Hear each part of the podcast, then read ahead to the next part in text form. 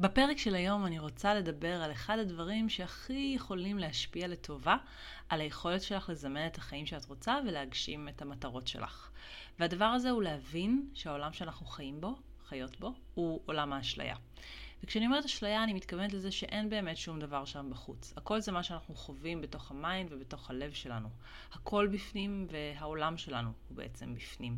ושומעים את זה ומדברים על זה, אבל uh, אני לא חושבת שזה באמת מסביר ברוב המקרים איך אפשר להשתמש בזה לטובת זימונים והגשמות. אז בואו נתחיל מהעיקרון. העיקרון אומר שאם העולם הוא בפנים, אז פחות קריטי מה שקורה בחוץ. ואם פחות קריטי מה שקורה בחוץ, אז אפשר לשחרר לחץ מלנסות כל הזמן לשנות את מה שקורה בחוץ. ואם אפשר לשחרר את הלחץ, אז אוטומטית יצרת לעצמך עמדה טובה יותר, שמתוכה את יכולה ליצור את המציאות שאת רוצה. כי כשאת לא קשורה, וכשאת לא בלחץ על לגרום לדברים לקרות, בהפוך על הפוך, נהיה הרבה יותר קל לגרום להם לקרות. אז אם מה שאמרתי עכשיו קצת בלבל אותך, אז לא נורא, את בחברה טובה. זה קונספט די מורכב, ובשביל זה יש לנו פרק שלם לחקור אותו. פתיח קצר וישר מתחילות. היי, אתן מאזינות לפודקאסט קפיצה קוונטית, ואני נועה גורן, המנחה של הפודקאסט הזה. אני חוקרת את חוק המשיכה ועולם זימון המציאות משנת 2003, ומלווה נשים ליצירת חיים של שפע, הצלחה, אהבה והגשמת חלומות בעזרת כלים אנרגטיים ותודעתיים. אם את רוצה לקחת את החיים שלך קדימה ולמעלה ולקבל כלים, ידע ותובנות שיקדמו אותך בדרך שלך, אז הגעת למקום הנכון. בפודקאסט הזה אנחנו נדבר על מה באת לעשות פה בעולם הזה, מה הולך ליצור לך את חיי השפע והשגשוג שאת מבקשת לעצמך, מה מעכב הגשמה והצלחה, ומה יכול לייצר קפיצות קוונטיות, אותם שינויי מציאות מהירים שמרגישים כמו קסם אמיתי כשהם קורים. מוכנה? אנחנו מתחילות. זוכרת שאחד הדברים הראשונים שככה ניערו אותי לתוך ההבנה הזאת שאנחנו חיות בעולם האשליה, היה הסתכלות על התרשים של איך העין רואה. זוכרות את זה משיעורי פיזיקה בתיכון? רואים את ההקרנה, את ה image החיצוני של מה שהעין מסתכלת עליה בתוך הראש. אנחנו לא באמת רואות בחוץ, אנחנו צופות בסרט שקורה בראש שלנו. literally. ואז היה, אולי חלקכן זוכרות, הייתה תקופה שכולם העבירו מאחד לשני במייל כל מיני סרטונים כאלה חמודים. אז היה את הסרטון הזה שהכותרת שלו הייתה משהו כמו כמה פעמים מקפיצים את הכדור, והסרטון הראה מגרש אה, כדורסל וילדים משחקים. ומבקשים לך לספור כמה פעמים הכדור קופץ, ואתה סופר וחוזר עם התשובה, ואז המייל אומר, תגידו, שמתם לב לגורילה שרוקדת באמצע המגרש? ובשנייה הראשונה שאת קוראת את זה, את אומרת לעצמך, לא, אין מצב, לא הייתה גורילה על המגרש. הייתי שמה לב, נכון? אבל אז חוזרים אה, לסרט ומסתכלים שוב, ולגמרי רואים שם את הגורילה מענטזת על המגרש, ממש כזה פתוח, לא מתחבאת. ויש רגע של שוק איך בפעם הראשונה ה mind סינן את הגורילה לגמרי. עכשיו בואו נבין מה זה אומר על עולם הזימון ויצירת המציאות. אנחנו שמות לנו איזשהו יעד או יעדים, אנחנו מחליטות שאנחנו רוצות בית וזוגיות ועסק מצליח נגיד, וכל זה כדי שנרגיש אחרת, כדי שבתוך המערכת הרגשית שלנו יהיה לנו יותר נעים או רגוע או שמח או לא משנה מה. מה שאנחנו רוצות זה להקרין סרט אחר בתודעה שלנו ושזה יגרום לנו להרגיש שונה. אבל הסדר הוא בדיוק להפך. קודם כל אנחנו רוצות להרגיש שונה, שהתודעה תשתנה, וזה מעצמו כבר ימגנט לנו סרט אחר.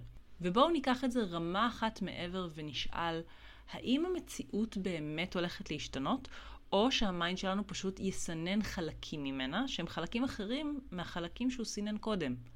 או אולי זה אפילו יותר מורכב מזה.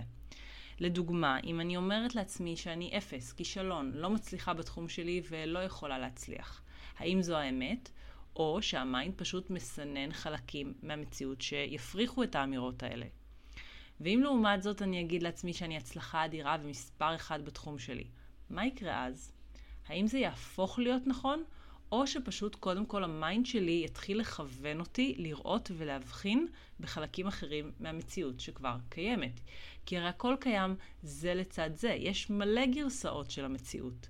וברגע שאני מרגישה אחרת, הגרסה של המציאות שאני יכולה לקלוט בחושים משתנה, אוטומטית. עכשיו, אני כבר אגיד שקשה נורא ל mind לקבל את העובדה שזה ככה.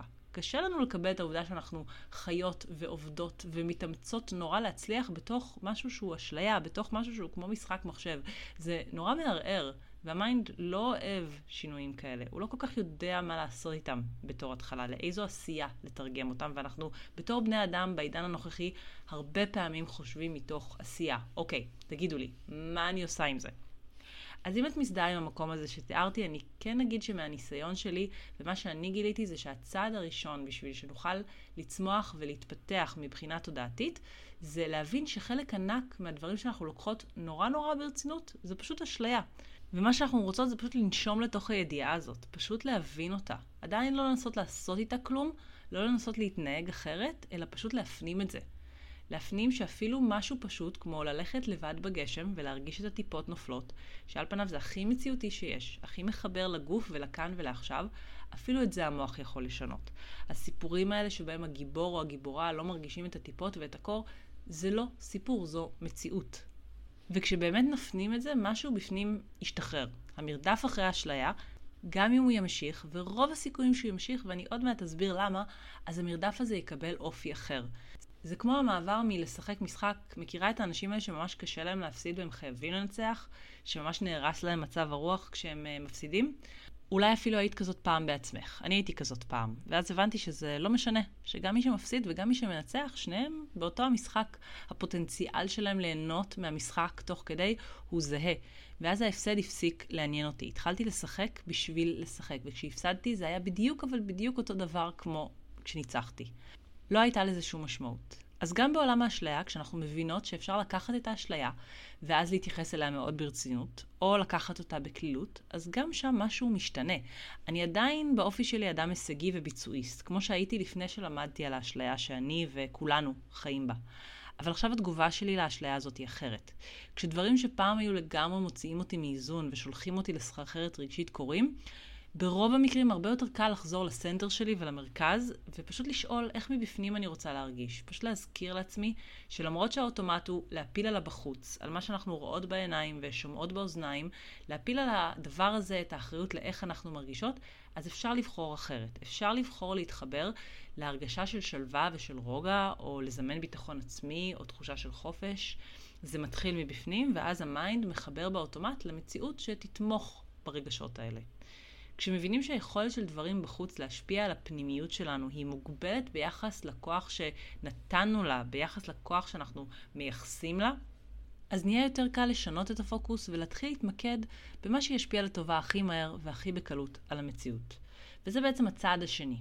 לבחור ממקום שיש לך עוצמה ויכולת לשנות את החוויה שלך, ולא להגיב, כל הזמן להגיב למה שיש ולמה שאין. לזה שאין מספיק כסף בבנק, לזה שאת לא מצליחה למצוא את הזוגיות שאת רוצה, לזה שאין לך עדיין את הקשרים החברתיים או את הקבוצה החברתית שרצית, או את ההשפעה העסקית שאת מאמינה שאת יכולה להשיג ועדיין אין, או לא משנה מה. ואני רוצה להגיד שהאמת היא שהכי קל להיות במקום הזה אחרי שניסינו את הדרך השנייה. אחרי שהשגנו והגשמנו, ואז ראינו שזה לא באמת כל מה שהאמנו שזה יהיה. אחרי שגילינו שגם כשהמציאות החיצונית משתנה מן הקצה אל הקצה, עדיין חייבים לגבות את כל זה בשינוי מבפנים, בשביל באמת להיות במקום הרגשי שבו אנחנו רוצות להיות. ובמיוחד בשנים האחרונות, כשכל אחד יכול להפיץ את המסר שלו ולהגיע לעשרות ולמאות אלפי אנשים די בקלות, אז אנחנו פוגשים ברשת ואונליין יותר ויותר אנשים שבאמת עשו את זה. הם הגיעו והם הגשימו, ואז הם גילו שבלי שהחוויה מבפנים משתנה, אין יותר מדי משמעות לשינויים במציאות בחוץ. ואז פוגשים אותם בזמן שהם מנסים להפיץ החוצה את המסר הזה, וללמד יותר ויותר אנשים, בתכלס, על עולם האשליה. עכשיו, חלק אה, עושים את זה בשביל ככה להוציא אנשים החוצה מהמטריקס, נקרא לזה. לגרום להם להתמקד במה שחשוב. אבל אני טוענת שזו לא בהכרח התובנה הסופית. זה לא הצעד האחרון. גם אם שיפרנו את החוויה הרגשית, גם אם שינינו את החוויה הפנימית שלנו, זה עדיין לא אומר שלא נרצה לסגור מעגל ולהגשים גם את מה שאני קוראת לו העטיפה החיצונית, את הכסף, את הבית, את הקריירה, העסק המצליח, הזוגיות. גם אם אנחנו מבינות שזו אשליה, זה עדיין לגיטימי שנרצה להצליח בה. להצליח בעולם האשליה. זה בסדר להיות האנשים שהצליחו להבין את חוקי המשחק ועדיין רוצים לנצח בהם. הבעיה היא שברגע שאנחנו רוצות לנצח במשחק, ומצד שני אנחנו מבינות שהדרך הכי קלה לנצח היא להתנתק בכלל מהמשחק ולשחרר היקשרות, אז נוצר פה קונפליקט. משהו בקווים של זה אולי לא חשוב, אבל זה עדיין חשוב לי. האגו שלי עדיין מבקש את זה. אפשר לראות את זה בתור ההבנה שהדברים החומריים, אם אני אשיג אותם, אני אפרש את זה בצורה חיובית, זה יגיד לי משהו על עצמי שאני רוצה, ובא לי על זה. כן, אני יכולה לייצר ביטחון עצמי בפנים, וכן, זה ירגיש טוב, אבל לא בא לי להסתפק בזה. אני כן רוצה עסק מצליח שיגבה את הביטחון העצמי וישדר שאני מוצלחת. בעולם שהוא לא של האשליה, בעולם הרגשי הפנימי, יכולה להיות השפעה לדברים החיצוניים. הנפש כן יכולה להתערם ברמה מסוימת ממציאות שהיא אחרת. אבל כדי שאני אוכל לייצר את מה שאני רוצה, בהרבה מקרים אני חייבת קודם כל להבין שזו אשליה. שאני רודפת אחרי דברים שהמרדף אחריהם רק מרחיק אותם, א', וב', זה שגם אם אני אשיג אותם, זה כנראה לא ייתן לי את מה שאני רוצה. זה מקסימום יחזק משהו שכבר קיים. ואת מה שאני רוצה, זה חוק, אני תמיד רוצה בגלל מה שאני חושבת ומה שאני מאמינה שאני ארגיש כשאני אשיג, כשאני אזמן. כשאנחנו מבינות את הלופ הזה, זה לא מונע את ההיקשרות, אלא נוצרת היקשרות חדשה. אני אולי כבר לא זאת שרוצה בגלל שאני מאמינה שזה יגרום לשינוי שפעם האמנתי שזה יגרום לו, אבל האגו כן מבקש בכל זאת להיות האדם שמצליח. וגם אם זה עולם של מטריקס, וגם אם אנחנו במשחק מחשב מורכב, אני עדיין רוצה להיות זאת שמצליחה ועוברת לשלב הבא במשחק. ומעבר לזה, מה באמת יש לנו לעשות בעולם הזה, מעבר ל- להשתתף באופן פעיל באשליה? בשביל זה הגענו לכאן. ההתרחקות לעולם הרוח מתאימה לקבוצה מאוד קטנה של נזירים שבחרו בשיעור הספציפי הזה לסיבוב שלהם פה בעולם. זה לא מתאים לכולנו להתנתק מהחברה ולשבת ולמדות uh, כל היום וכל הלילה ולחיות כמעט בלעדית בעולם הרוח. לשגשג בתוך האשליה זה מה שרובנו אמורים ואמורות לעשות פה בסיבוב הזה. וזה אומר שעשינו סיבוב מחשבתי שלם והגענו חזרה למקום שבו אנחנו עדיין רוצות את העטיפה. אנחנו עדיין רוצות את הזוגיות, את האהבה, את המשפחה, את ההצלחה, את הכסף. אז למה לעשות את כל הסיבוב הזה רק כדי להגיע לאותו מקום? כי האמת היא שזה לא באמת אותו מקום, כי ברגע שאנחנו יכולות להיזכר באמת שעומדת מאחורי המרדף, ברגע שאנחנו זוכרות שאנחנו חיות בעולם האשליה, קל הרבה יותר לחזור לסנטר, קל יותר לחזור למרכז שלנו ולהגיד, אוקיי, גם אם אני עכשיו לא אקבל את הדבר הזה שאני ממש ממש רוצה, לא נורא. זה לא באמת כל כך חשוב. ואז ההיקשרות משתחררת, ונהיה יותר קל להגשים וליצור, כמו שאמרנו בשלב הראשון, את החבילה הרגשית שאנחנו רוצות, שהיא לא אשליה, ואז בשלב השני את הדברים החיצוניים שיתמכו בחבילת הרגשות הזאת. עכשיו שימי לב, מילים חשובות לסיום, שלא ישתמע מהפרק הזה ומהדברים שלי שהשיפט שאני מדברת עליו הוא קל. לא קל להזכיר לעצמך כשחסר לך כסף, או כשאת שוברת את הראש מה לעשות בשביל למצוא את הזוגיות שאת רוצה, לא קל להזכיר שהכל חלק מעולם האשליה. לפעמים זה מרגיש כמו, למי אכפת שזו אשליה? עדיין, חיבוק של בן זוג, או שש ספרות בחשבון הבנק, זה משהו שאני ממש רוצה שיהיה לי. אבל הבסיס ליצירה של הדברים האלה בדיוק, זה לחזור למקור, להתמקד בהרגשה שאת רוצה להרגיש עם שש ספרות בבנק או חיבוק מבן זוג, ולזהות איך המציאות שאת חווה משתנה, ומשתנה באופן מיידי, כשאת משנה את התמהיל הפנימי, את ההסתכלות ואת הפוקוס. אז תודה רבה שהאזנת לפרק הזה. אם אהבת את מה ששמעת, אני הכי אשמח בעולם אם תשתפי ותדרגי ותעבירי הלאה למי שהתוכן הזה יכול לעזור לה. ואם את עדיין לא עוקבת אחריי באינסטגרם, אני מחכה לך שם. חפשי אימון בזימון כדי לקבל ממני ים של תוכן, הדרכות וטיפים על איך לעשות קפיצות קוונטיות וליצור את החיים שאת רוצה בקלילות ובהנאה. זה הכל בינתיים, ואנחנו נשתמע בפרק הבא.